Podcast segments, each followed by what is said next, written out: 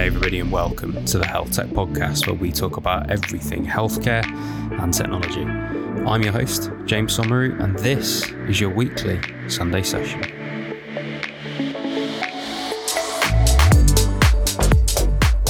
Hey everybody, so for this week's Sunday session, I've got a conversation between me and Dr. Mala Mawkin, who is certainly one to watch in digital health. She is a qualified doctor. She's now in digital health and medical innovation. She's featured on Forbes 30 Under 30. She's one of Vogue's 10 rising female stars and a finalist for the UK Women of the Future Awards. She's at a health tech startup now. She is the host of the Digital Health podcast for the Royal Society of Medicine's Digital Health Council, so definitely check that out. And yeah, an advocate for women in science and medicine in general. So hope you enjoy this episode. Alrighty, so Mala, welcome to the Health Tech Podcast. How are you doing? I am hot and sweaty. aren't we all at the moment at the time of recording? We're just having this insane heat wave, aren't we? I saw um, that it was like the hottest since the 1960s or something. So, I mean, does not bode well for the planet, does it? No, not at all. Not at all. Not nor for my like my health or my no. well-being. No, I completely, I completely agree. It's uh, it's also really special doing podcasts in this heat because the fan that would normally be on behind me is no longer on because it oh needs God. to sound like it's taking off in order to give me any relief. so uh, I, I'm currently literally just just coping in like 40 degree heat at the moment, being in a, a flat in between two flats below and above me. So, oh anyway, typical English fashion talking about the weather. I know. um, 25% of the listeners are in the US. So, you guys in the US must just think, what on earth are you talking about every episode, James, with the, with the weather? but anyway, um, so Mala, look, it's, it's, a, it's a pleasure having you on. Obviously, someone I've seen from afar from a little while. I mean, we, we were just chatting off air that it's you know surprising that we haven't met yet. Yeah. Being in uh, being in health tech and being in podcasting, it's a small pool that you're picking from when you're doing all that sort of stuff. Um, but I would love to know a bit about your background, a bit about what led you into health, health tech, podcasting, and everything that you're doing, basically. So yeah, just uh, give us a bit of your story. Yeah, awesome. See, first of all, thanks for having me on. I'm so so thrilled. I love having chats with um with other podcasters as well because you get you get a bit more nitty gritty sometimes. That's you? it. A bit more honest. Yeah. A bit more. hopefully, yeah. hopefully an easier edit, although it never normally goes that way. Yeah. so so I'm Mala. Um, as I said, I qualified as a medical doctor at Imperial College London and very quickly realized throughout the course of my you know my time at university and my short stint working as a doctor on the front line that I'm a bit more of a tech geek than I than I let on originally, right? I love technology. I love seeing how we can get innovations to the patients to improve healthcare. Um, if it was up to me, you know, the the whole of the NHS would have been reformed by now. But obviously, it's a different, a different kettle of fish than yeah, that. Yeah, indeed. Um, but yeah, so so I worked in different health tech startups during university. I was really fortunate to go to um, the European Space Agency um, and also down to Harvard's Digital Health Accelerator, um, and also saw firsthand what uh, you know lower income countries such as Malawi, who are building a healthcare system from scratch, mm. how are they using technology to you know bottom up start, um, and it's fantastic. So I got really, I got my teeth into it, and I, um, and then I just saw so many healthcare inequalities when I was working as a doctor just from day one. Right, you have patients that come in, and they they're basically, you know, they've got chronic conditions. They come in because of a recurring symptom. We can't do anything when they come in through A&E and we discharge them back to their GP. And for them, you know, it's super frustrating. I can't speak on behalf of them, but I, I knew it was su- super frustrating for me as um, you know as as me doing my um, my work as a doctor. So i knew i needed to fix it and that's why i've kind of ended up working now full time as um, head of market development at a healthcare startup called Cellen, which is looking at chronic conditions and pain management. It's also we can go into it later if you want to but essentially um, on the other side of things i'm also doing some cool other projects. So i work a lot in diversity in healthcare and technology. Um, worked with barbie and vogue and other cool people to to promote some diversity things. I was in a photo shoot with Naomi Campbell, but I'm five. Oh my goodness! really funny. What a name drop that is! Oh my god! and, um, and yeah, and I host this uh, Royal Society of Medicine's digital health podcast, which um, which yeah, is super fun, super time consuming, but um, but it is um, it's such a blast talking to these people. What do you find? Do you enjoy talking on the podcast? Did you find it more of a chore now? It's a good it's a good question. I still enjoy I still enjoy the podcast. Like speaking to people and just getting opinions and I don't know, diving deep into topics and stuff. I, I, enjoy that. I've I've always enjoyed that. I've always found people fascinating. You know, whether I'm traveling the world or whatever it is, I like having deep conversations with people and finding out beliefs and all that sort of stuff and and debate and all of that right which exactly. is what has led me here and i suppose it means that the conversations themselves are actually relatively easy and, and straightforward for me because i just genuinely enjoy it you know so i think uh, and you'll probably find that of most podcasters, I imagine, the chore, as you all know, is always the organization of it, the editing afterwards, the sign off that you need. And as your guests, trust me, go up the chain, you need increasing amounts of sign off um, mm-hmm. from increasing amounts of people. And so that can slow your pipeline down. And a nice six week buffer is no longer there because none of them have been signed off. And then you need to panic and think, oh my goodness, what do I talk about now on an episode? Because I've just got a monologue and maybe I'll talk about my week. And is that of interest to anyone? So yeah, the, as you'll know, that that's the bit of podcasting that is is less glamorous. Um, fortunately, I have Jared who edits my podcasts now, um, or, or, most of them anyway, when they've got guests and that need a fair amount of work doing. So so he he does a lot of them, and uh, thank you, Jared, because you thank might be listening you, to this. um, but yeah, look, so I, I I'm super interested in your background because obviously you're, I mean, a massive overachiever, right? In terms of you've you've not been on the planet long enough to have done all that stuff from being in a a photo shoot with Naomi Campbell to you know being part of a startup and becoming a doctor and there's so much. I mean, what has led you to doing all that stuff? I mean, have you just been following what you enjoy and just seeing where it goes? How have you put that career together? It was that's very kind of you, first of all. But it was a complete lie that was given to me, and I was chasing a lie. And I'll, I'll explain. Basically, I thought that everyone knew what they wanted to do when they grow up. I thought that's what adults just kind of know, right? It's like a gut feeling or something, you know, like a Disney fairy tale moment. You just know what you want to do. And I yeah, never standard. had that. And um, and you look around and everyone feels really like fit, you know. Like people are like, I'm an SEO manager, you know, I am the, you know, the head of sales, and you know they you think that they really knew and they created their career path. And so when I was looking at this at age 18, no one told me everyone was making up as they go. So I started panicking and I was like, I don't know what I want to do, right? I'm like, I'm doing medicine, but is it the actual practicing as a clinician I want to do? Or is it something else? And so I kind of just went off on a, on a, on a like a rampage to put it lightly to try and work out what I wanted to do. Nice. And I tried every summer, every holiday to do something else, whether it was like a week stint at the Guardian or like, you know, working in my mum's hair salon or something. You know, I was trying everything. And then it wasn't until final year that like someone just said to me very plainly, and it was someone senior, so I knew that they were, weren't lying to me. That like, you know, Mark, we all have imposter syndrome, and none of us know what we are doing. We're just all making up as we go. Yeah. And then it was, and then I listened to like Michelle Obama and that lot, and they, they all say exactly the same. And I was like, why have I been doing all of this? but but ultimately it's been really helpful, right? Because I now know what I like and what I don't like.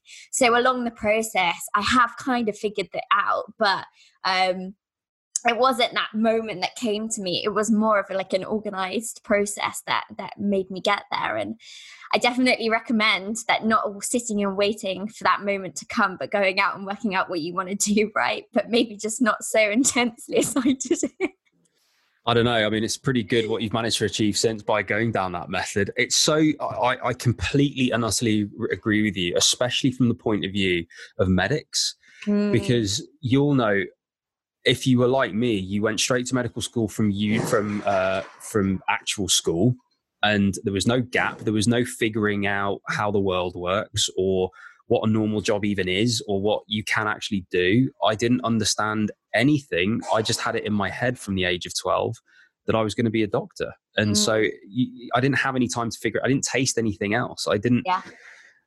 And you've just got to automatically enjoy it. You've just got to hope that out of all of the billion things you could have done, that you've just randomly selected the, the absolute correct one for your entire life and career at some random point when you're picking your GCSEs.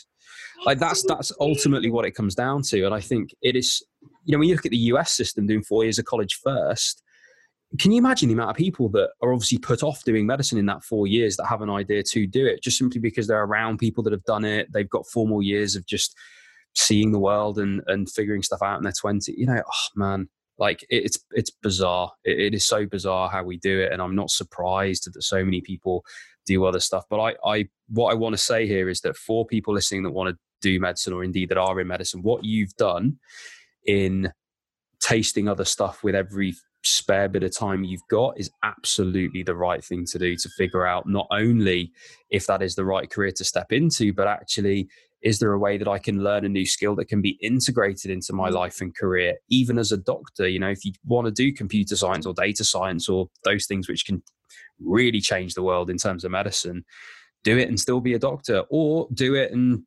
be that you once were a doctor, but now you do this sort of stuff with all that knowledge and, and expertise and stuff. I, I, think it's such a good way to, to approach a career.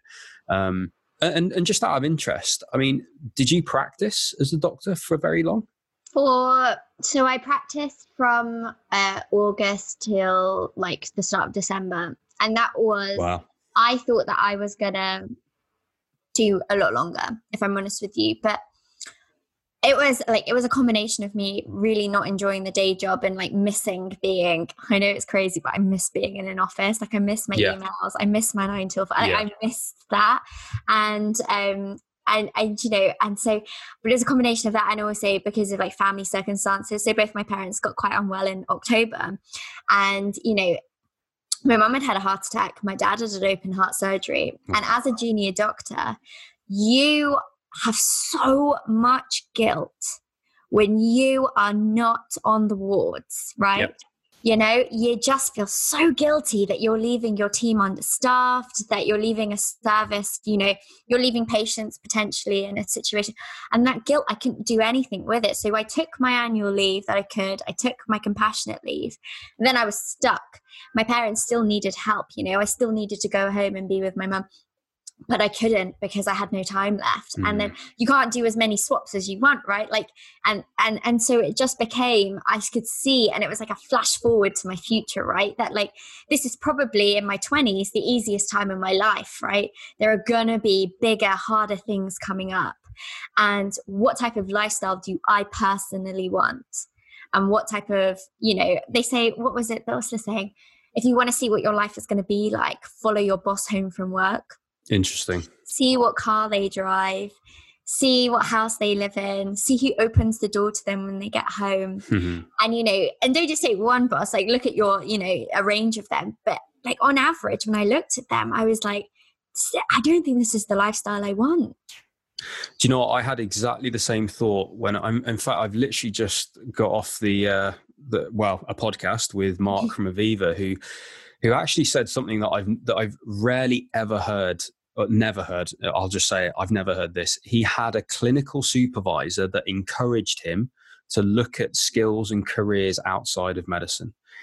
And in since I, since doing medicine and since being in medical school, since being a lot, I've never heard that before ever. I've never heard of of any role model in medicine talking about any life outside medicine. I can mm-hmm. remember trying to leave medicine a few times, in fact, and the most recent time in anesthetic when I was uh, when I was an anaesthetist, I was I was going around trying to find well, initially trying to find role models that would keep me in medicine. Initially trying to think, okay, who who who can I look at here that I that I want the life of? And same as you, I couldn't I couldn't find that.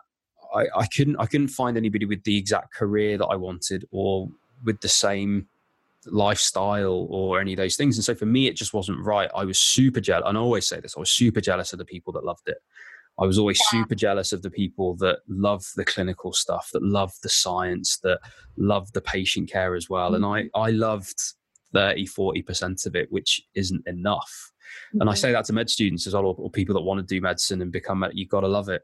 Like you, really it's okay to start medicine as a, as a university course, you got to love it or else you're not going to get through the exams. You've got to and those exams are not going to stop by the way and, and all that sort of stuff. But no and it was interesting hearing mark you know just saying that he had this clinical advisor that encouraged him to look at things outside. Mark ended up going to bcg and ended up going to or going now you know managing director of oviva in the uk you know a massive health tech startup in diabetes. Um, they've just raised 21 million in series b and all that stuff. So wow. you know and, and that's what's available if you've got the right support. And i think you just yeah you, you don't often get it is all I'd say in medicine. It might be getting better now. Uh, I, I, I actually, but... yeah, I mean, I actually went back to Imperial last year and I gave a talk to the MedEd Society on yeah. write a CV and put a LinkedIn together. Yeah. And, you know, how to not just on your medical elective go and work it clinically, but how to like create a medical elective that you really want, you know, how to do all of these things. And it was like from the basics because as you said no one teaches it to you right mm. and i take this analogy that you think of the people that applied to medicine from school right they're the all-rounders they're the sporty like caring you know very interesting people that like you know and they're like they're called the medics at school you know they're applying to medicine and then they're crushed year on year. They're stifled. They can't express any creativity within their course they become comparing themselves against each other, which is crazy because the fact that they've got into medical school is all, I mean, I think it's 10% of the world go to university. I might be making that figure up. Someone told it to me. And then all of that, you know, medicine is one of the top degrees, right? Eh, eh, it, you know, that's viewed by society. So why on earth are you comparing yourself to each other and thinking that you're a failure? It's just, it baffles me, right? And so what they do is that after the six years, they make you feel like the only thing you know how to do is medicine. It's it's an indoctrination. And uh, one of our professors on our last day of med school said, "You've not been learning, you know, um, medicine here for the last six years. You've been learning a new way of life. You've mm. been learning a new system. You know, from all the things like, you know, how to talk about a sexual history to someone mm. because that's really weird and awkward otherwise, right? And I, and I think that you compare it to your colleagues who maybe done like geography or classics or you know any other degree for three years. They have the creativity and the passion to go out after year three and go and find and forge their own career path. And why have we done it so much so that medics don't have that when actually the starting point you know they had the leg up they they were going to go and they were going to go and save the world and change people's lives and then we crush it and why do we crush it yeah, I don't know. I, I, I, well, the why, the why is an interesting one. Um, and uh, you know, I think about. I did stuff at Health Education England and looked at the the workforce planning and the and, and the education to a point. And I did a degree in education, actually specifically clinical education, to to learn about teaching and all the rest of it. The why is an interesting one, and I I sometimes think it's big systems will evolve and they will. Um, that it's almost like Darwinism. Like the the, the system will continue living. It just knows it needs to change. And I think in order to retain a workforce in a in an in an environment which is extremely challenging, it's almost like the system has learned to remove any option and choice from those yeah. people. And I yeah. don't know how that happens. I don't know the nitty gritty, but I almost think and I think as well, you know, I, can remember trying to leave uh, medicine to to pursue all the stuff that I'm doing now and to you know make bigger impacts and all those things. Thanks, uh, well for you too, right? But I can, I can remember that being a really difficult time for me with my own identity mm-hmm. and my own pride. I was so proud of being a doctor, like genuine, and I still am proud that I achieved that. But I think there's always going to be a bit of a chip on my shoulder that I never completed it. I never became a consultant. My friends are now becoming consultants. And I'm at that age. And there's always this thing for me. I'm really opening up here. There's this, there's this thing, I'm really exposing myself of like, there's, there's a, I failed. There's something I failed at. And you could argue that I chose to go elsewhere. But, but I don't know. It, it, it, seems in part like a failure. So I, t- I take I take this personal identity hit as well, and I think there's so much of your identity that's wrapped up because, as you said, it's it's part of your life. It is it is it is more than just a career. It's a life, and I don't know. It's a, it's it's a tough one, and I think yeah, we, we might crush choice. we call it, Stockholm syndrome is mentioned a lot, and all those different things that you fall in love with your captor and, yeah. all those things as as, oh, as a medic, but but I think that, but to, to put, to push it, I suppose, in, into a bit more positive note, I think for those that do want to break out, they've got to really want to break out and do something different. Um, and so for people like you and I that have done that, we have known that it's what we wanted to do, and we had to be so certain of that that it has meant that we've landed on our feet. It's not often that you'll find someone who leaves medicine that's then clueless about what they do because you it requires such a such a you know strength of belief to do it. Yeah, no, absolutely, absolutely. And, and, and you know what?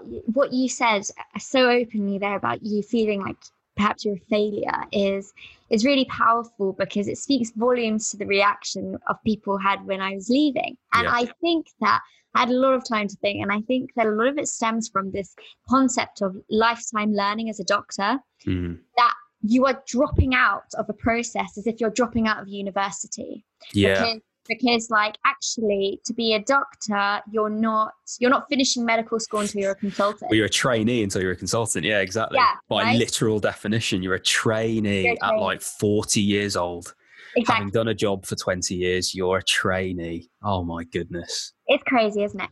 And so if you think about like any of your friends that have left like i don't know like the music industry to go and do sports or anything everyone applauds them for following their passion. Right? so true. the amount of people that we know that have left consultancy to then go on to do something else start their own business right? The amount of people we know that have left banking to go off and do something else and maybe something you know a bit more nicer to the world. I'm really joking. But you know we applaud them. We applaud them but in the system, I remember someone saying to me, one of my consultants, don't worry, Marley, you'll find a job that you can cope with. Brilliant. And I was like, and they did because they don't know me. They don't yeah. know anything about me. They knew nothing about any of my other. And you know, I'm not saying that I've got this halo above me of like you know health tech world, but I had worked really hard. But no one had ever taken the chance to sit down and go, so what are you interested in? Hmm. And because they don't know you, they judge you as a number in the system, and they're like, well, if you're leaving, that's obviously because you can't cope. And I, and I and I found only one doctor who was like, well, actually two. One was a one was a junior doctor who like was really really kind, and he would take me for you know coffees and lunches whilst I was making my mind up, and he, it was really good about it.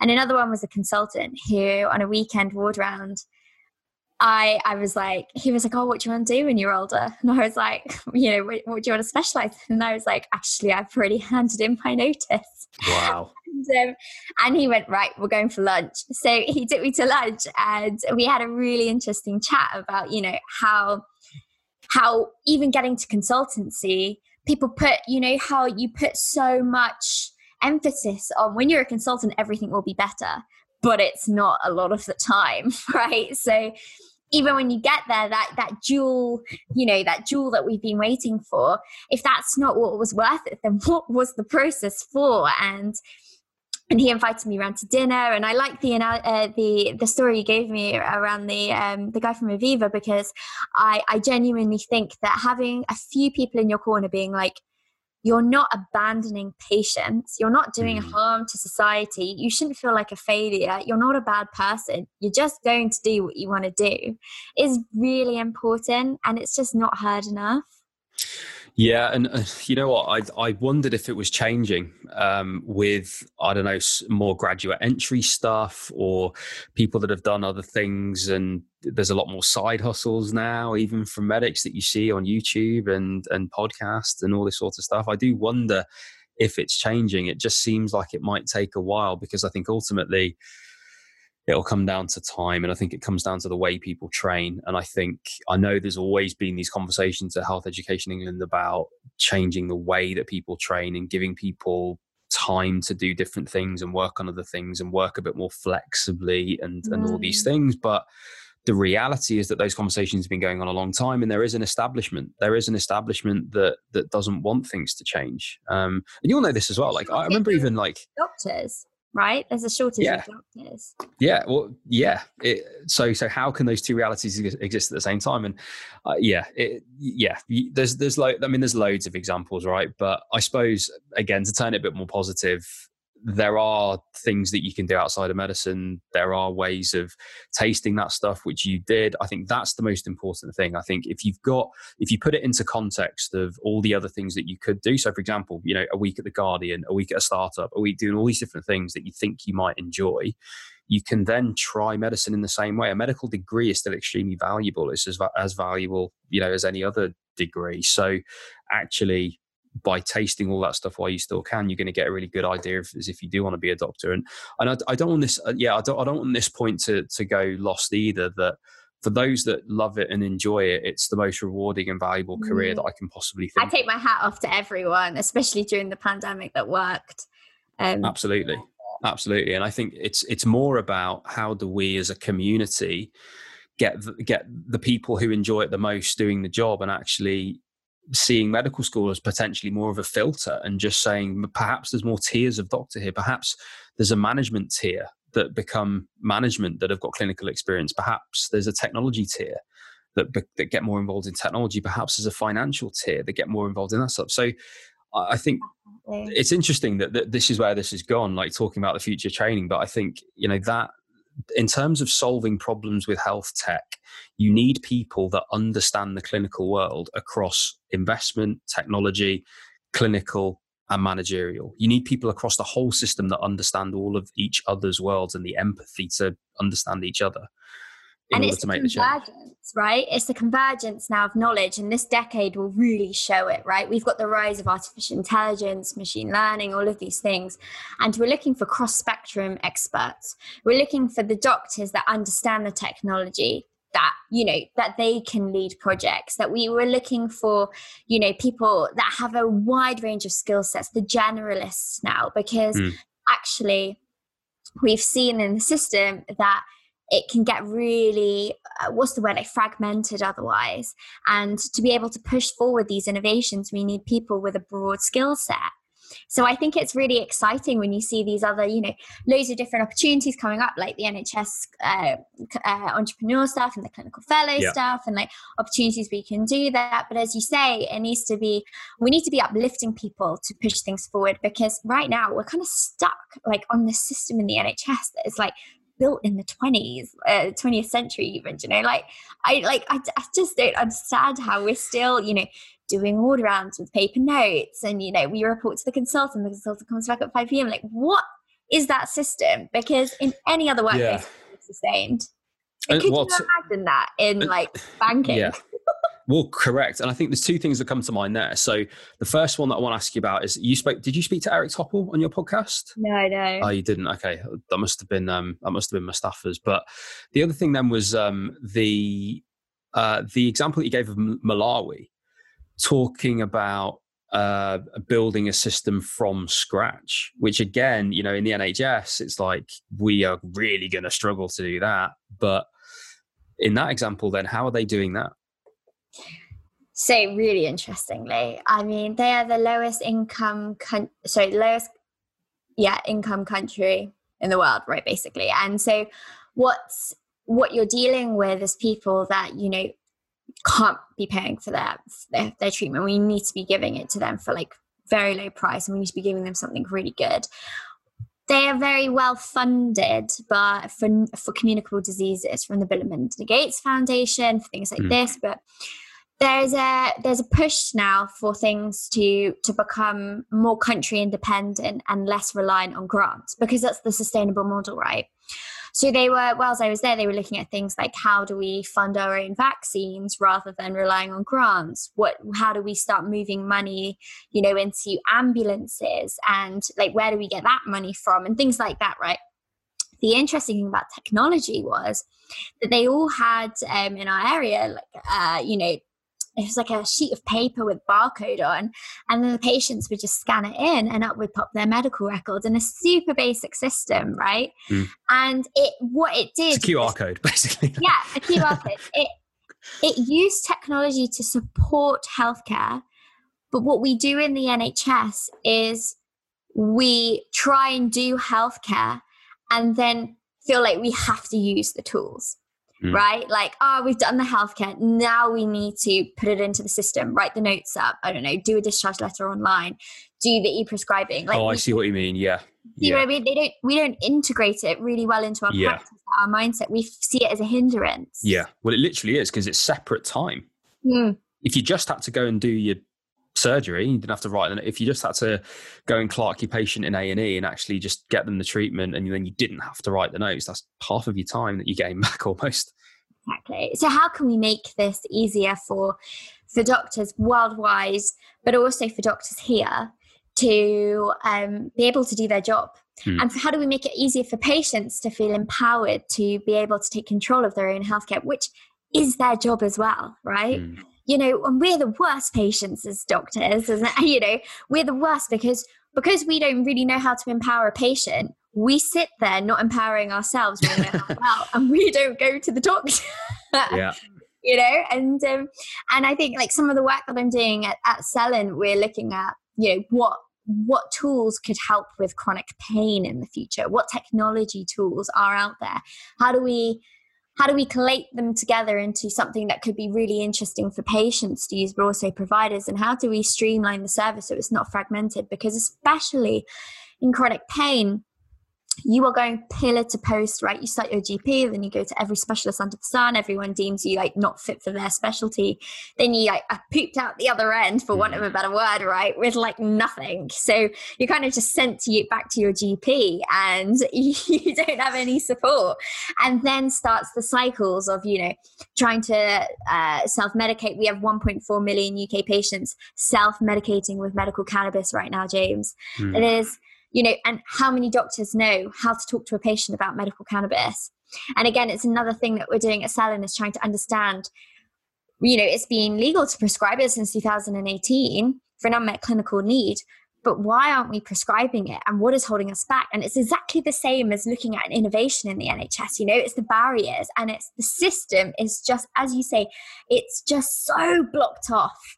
It's just so blocked off. It's so difficult to infiltrate and and what it's doing is it's sending innovations to America, it's making them grow there, and then the NHS buys it back for like a lot more money. so what are we doing? Like it just makes no sense. Someone allegedly is all I'll say there, uh, and certainly not for everything. But I, I, take your I take your point though. It is difficult to innovate. It's there are barriers to innovation largely through adoption. That's something that I've learned a lot in my career that a lot of the best products already exist.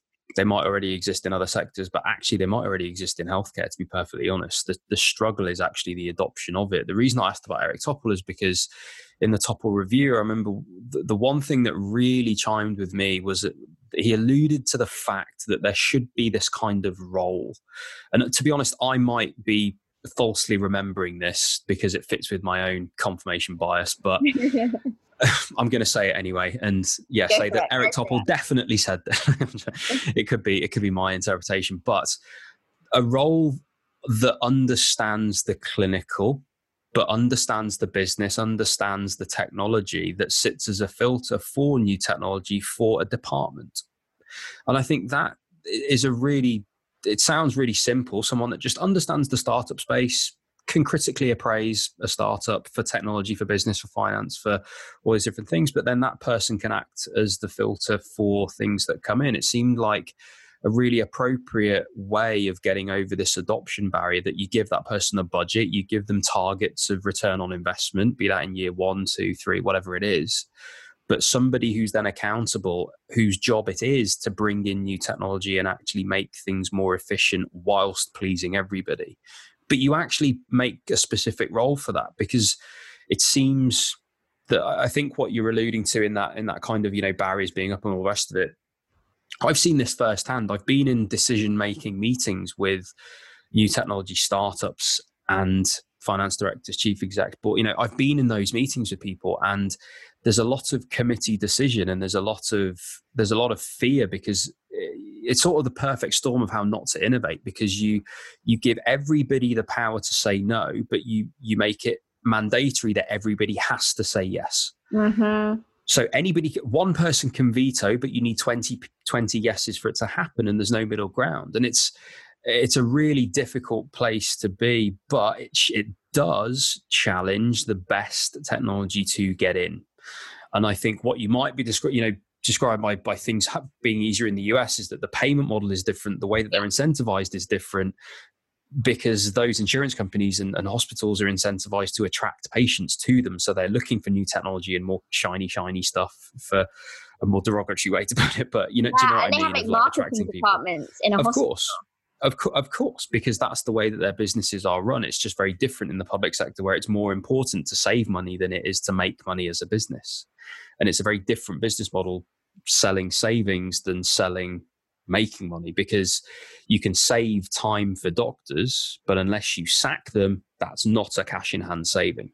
And that's where it becomes difficult, you know. Or, you know, I say doctors, but it's obviously all clinicians that that these that these technologies help, right? It, but it's a very different business model where you are literally saying, well, actually, if you bring this technology in, loads of patients will want to use it, so they're going to come to you, and every person through the door is more revenue. It's just a, it's just a different model, and and I suppose different in all those different ways. But tell me more about Cellen then. Tell me, tell me about what you guys actually do. And um, you've mentioned a few things that you that you do in terms of, I guess, products or, or services. But yeah, just tell me a bit about what you're actually up to.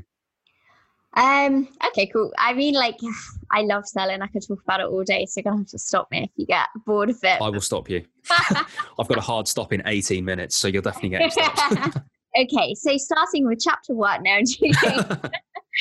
I mean, so, so, so Cellen is a team of you know, four of us. It's a very small seed funded startup. And Eric and Ben started it. Ben is an uh, O&G consultant at St George's Hospital in London. Really, really lovely guy. Very much cares about patients. And um, and Eric is uh, the business guy. He understands like finances a lot more than they teach us at medical school, right? He's ex Goldman Sachs. He understands the two of them together. They saw in 2018, as we were talking about the the change to the medical cannabis, um, the law and, mm. and you know, the regulation around it, and they saw that there are huge barriers still. If you're a patient and you want to get medical cannabis or cannabis in general, right? For your for your numerous different diseases where there's you know limited evidence on, mm the options you have, James, are this. You can one, go to the illicit market. You can two, you can, you know, try and wrangle your way through the NHS in some shape or form, which is super difficult. Mm. There's not many doctors that understand it. Three, you can go to the Netherlands or go abroad and try and get some products. Four, you can try and import products and do it in a private way. So, like, go to a private cannabis clinic. And what, um, just before you go, on, so why is that then? So, where is kind of medical cannabis along the along the line of regulation and being able to be prescribed and evidence and where is that in the UK then so okay so if we like think about morphine for example it's a schedule you know schedule 2 drug so yeah. is is cannabis schedule 2 drug right. the way that you can prescribe it in the uk is um, and this was after a lot of lobbying efforts from parents that are prescribing it to their children with epilepsy right is, um, a consultant that is a specialist in this particular field that you have the condition for can prescribe you medical cannabis. Got it. For an unmet clinical need or for, for an unmet clinical need. Got it. Okay. something that is on the NICE guidelines. Right. That there have been about I think from our knowledge, four prescriptions on the NHS for, you know, for just medical cannabis that's been funded, and more than 500 that have been done privately. My sure. problem is, is that no one wakes up in the morning and goes, do you know what today? You know, I'd, I'd really like to go and get, you know, some insulin.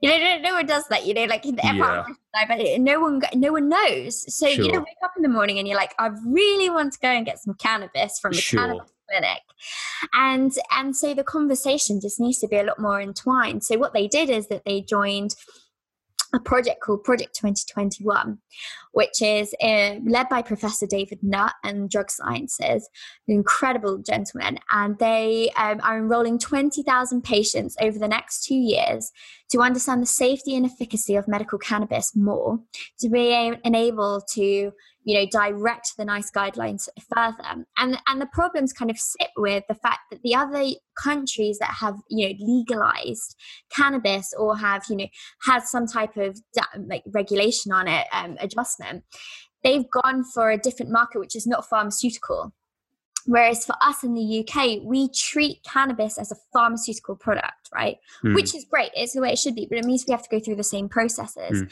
and so it's not like it's frustrating for patients who want it now and you know they want the evidence now but we have to go through the nice guidelines evidence. In the meantime we have at Cellen a really interesting supply chain. So we don't own any of the supply chain right? We are here for for access but we have paired up you know different components like a um, you know, a, pharmaceutical elements of the supply chain. And then what happens is we have a partner manufacturer here in the UK. So we import the raw ingredients for the THC, the CBD. And if there is a prescription that comes through, instead of the patient having to go abroad or wait 30 days for an importation, we can, within 72 hours, get the product made for them from their prescription and get it sent to the patient's door which is like game changing and for a lot less cost. And you know and now we're doing project 2021 which has capped the price as well for patients. So it's super exciting. And then alongside that we are also working on like bigger projects. Because of a seed like obviously you've got to be working on the bigger products as well which is all about you know broader not just medical cannabis but chronic conditions in general, how can we enhance that with technology? So there's more to come there, but um, but I won't reveal too much now.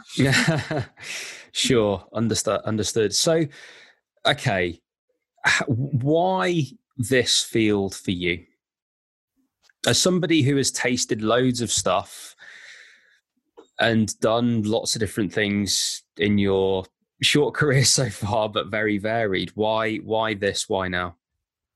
So it's something I never thought I'd get involved in. I don't know if you've ever had any interest in medical cannabis research or anything. It's not come to mind. and, you know, we don't get taught it at medical school. Maybe like no. one lecture, right? I but um, it's the you know it's the it's the treatment that we give the patients that are taking cannabis. You know, they tell us when they come into the hospital I take cannabis, it's the only thing that helps my pain, or I take cannabis, it's the only thing that helps me during my um, chemotherapy treatment to deal with the nausea.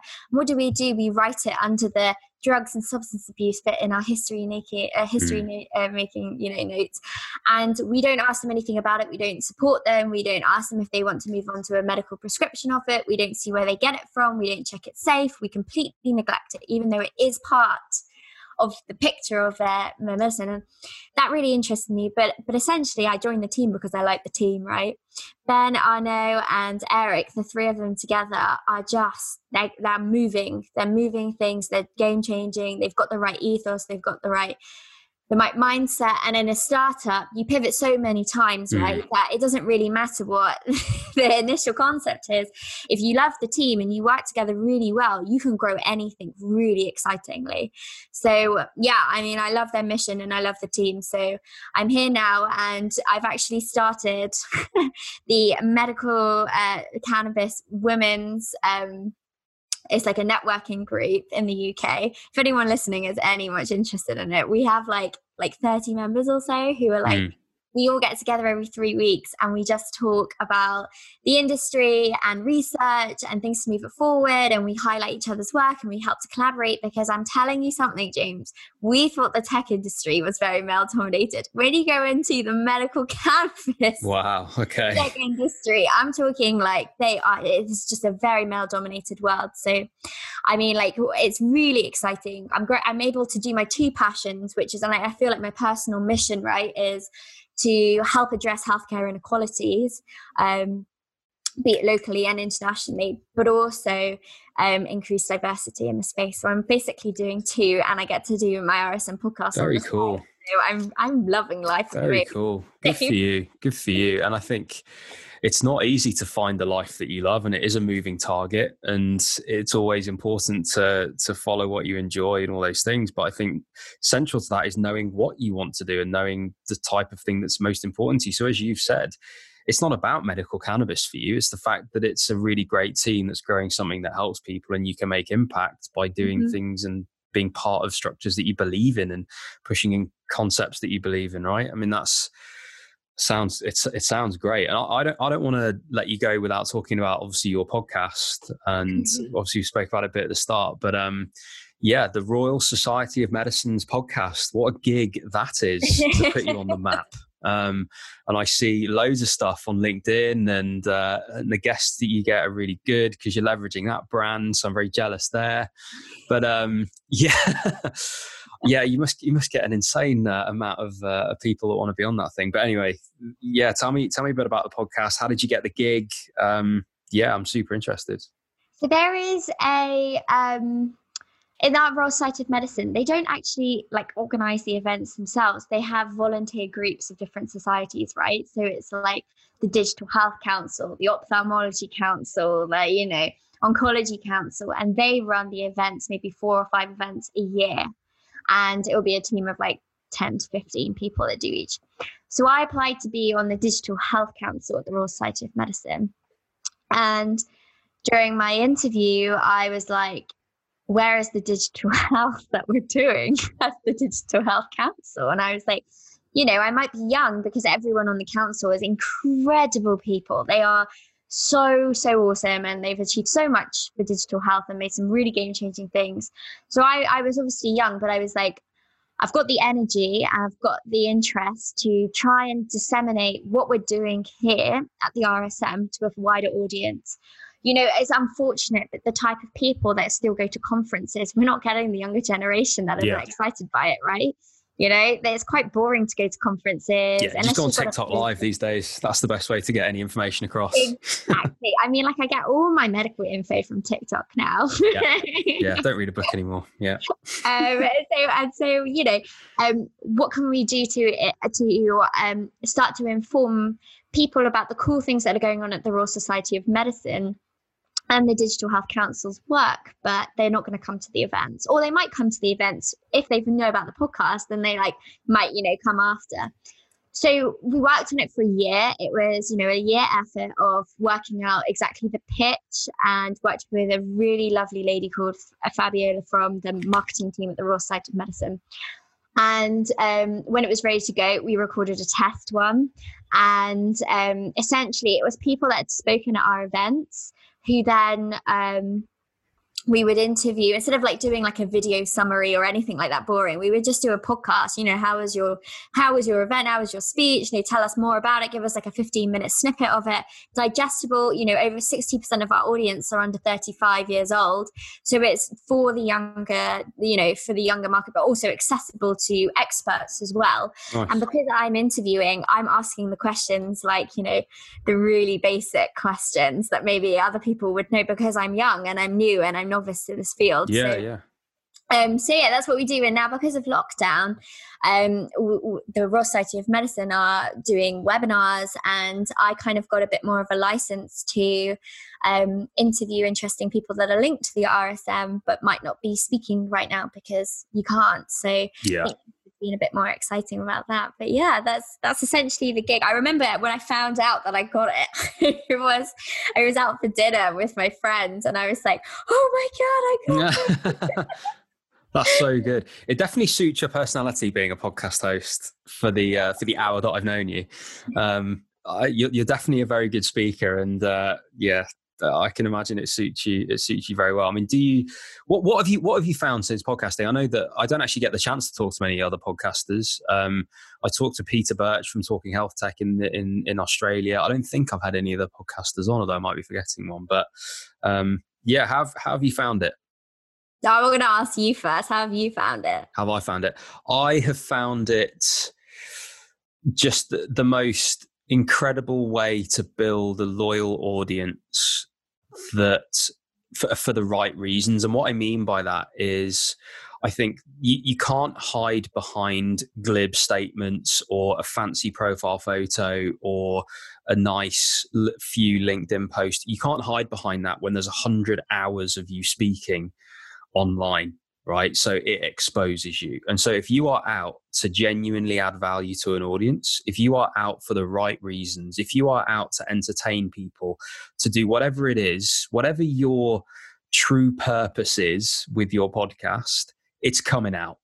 It's coming out. And so I th- I'm I'm just glad that when people get in touch with me, they're like, it's great to hear these conversations. Like I'm I learned this. Like thanks for doing one with this person. So like all of that just fuels me to keep going because I was even saying, like, literally yesterday, it was a long day and there was a lot to do. And my six episode pipeline was completely removed because too many people need to sign off oh, uh, podcast and so you write but you, you get to that point right of like mm. i actually haven't got one to put out now and like this is i've now got to solve this problem so it creates a lot of time intensive problems for you if you want to be consistent, if you want to serve your audience correctly and all the rest of it. But I guess that's what that's what fuels me is that I'm doing this for others and I'm doing this so people can be inspired. And so if I don't put an episode out every Thursday, which by the way I didn't last week because it was GE Healthcare and not because they didn't sign it off in time, but actually because the the platform which I published on was having some errors and all the rest of it, so it didn't go out until Saturday. But I just felt guilty because the audience that I've got is is obviously waiting for something and all the rest of it. But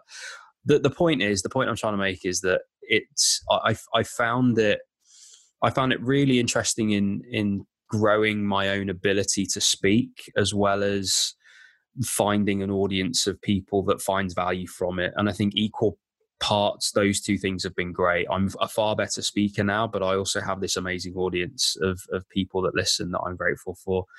But i also enjoy adding value so, and I genuinely enjoy adding value, and there's no hiding that in 100 hours of context. So, um, it's been great. But how about you so far? Because it's a it's a short journey you've been on so far, right? Yeah, and it's and I like really echo. You're right. I echo a lot of the things that you say. You know, it's so it's so humbling talking to these people that have done such incredible work and then maybe it's the first time they've ever talked about it on a podcast and you're like how have you never spoken about the incredible things you've done before? Yeah. And so i think that that is a real privilege to be able to shine the light on people that just really haven't been promoted and uplifted yet. Um, the the things that i find difficult about the podcast though is and, and this is me being really open and honest right mm. is that as you were saying before we interview really high profile people on the royal society of medicine's yeah. podcast right you know they are the the creme de la creme of people uh, you know that get they get and the sign of process it has to go through the rsm they have to be okay yeah. with it and you know obviously they they listen to the podcast before they go live and so and the edits and the amends and yeah and and, and all of that so it has to be really good and i sometimes find myself not voicing my in like yeah. my opinion on the podcast alongside them because i'm almost not i don't want to say starstruck but you know that thing that you really you're you're like you're an expert what does my opinion on what you're doing matter?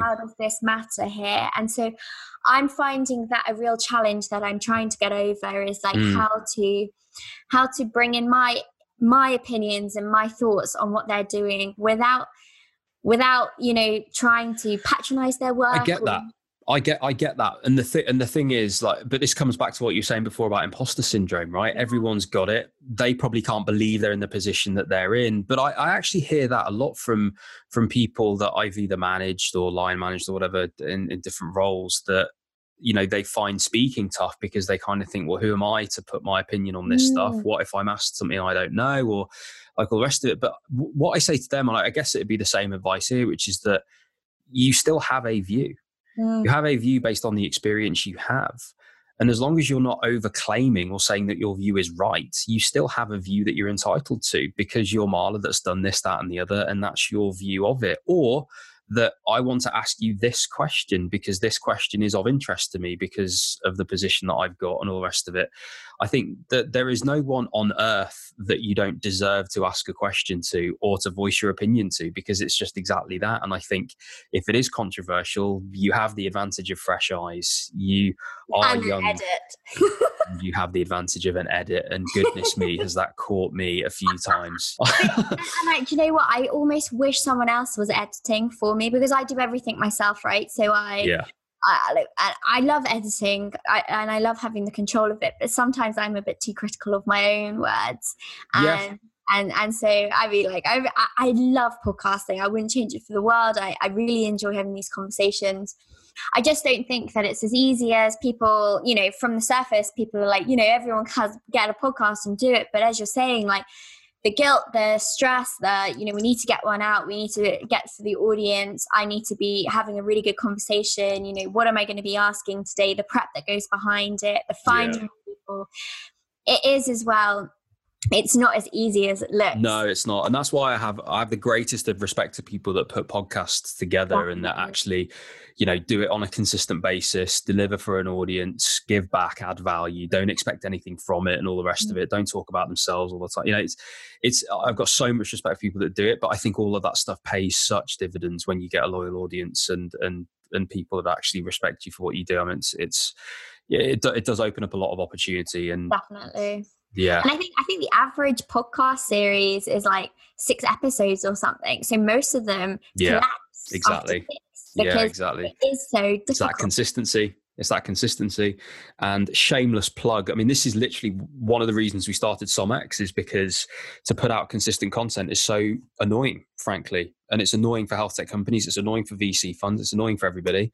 And so you know being a, a content agency pr media agency as well like we just have an entire worksheet which does this for people because Mm, uh, like in health tech you're too busy like changing the world to talk about it. So uh, like why not just turn up on a phone call once a week but anyway that's my uh, shameless sales plug no, no, but Um, you know what? The work you're doing is super important because otherwise people don't feel like and this is one thing I've really taken away from podcasting, right? Is that you have the ability to make people feel like they're not trying to do this alone. yes That like you are in a shared mission and yes that people are really on board to try and change healthcare and try and change what we're doing for patients and i think that's magical right? Like I, I don't even have a better word for that. I just think it's lovely when people are like i felt like you know i was the only one that was trying to change the care services in this way but it's so lovely to hear that someone else has the same passion. Um yeah.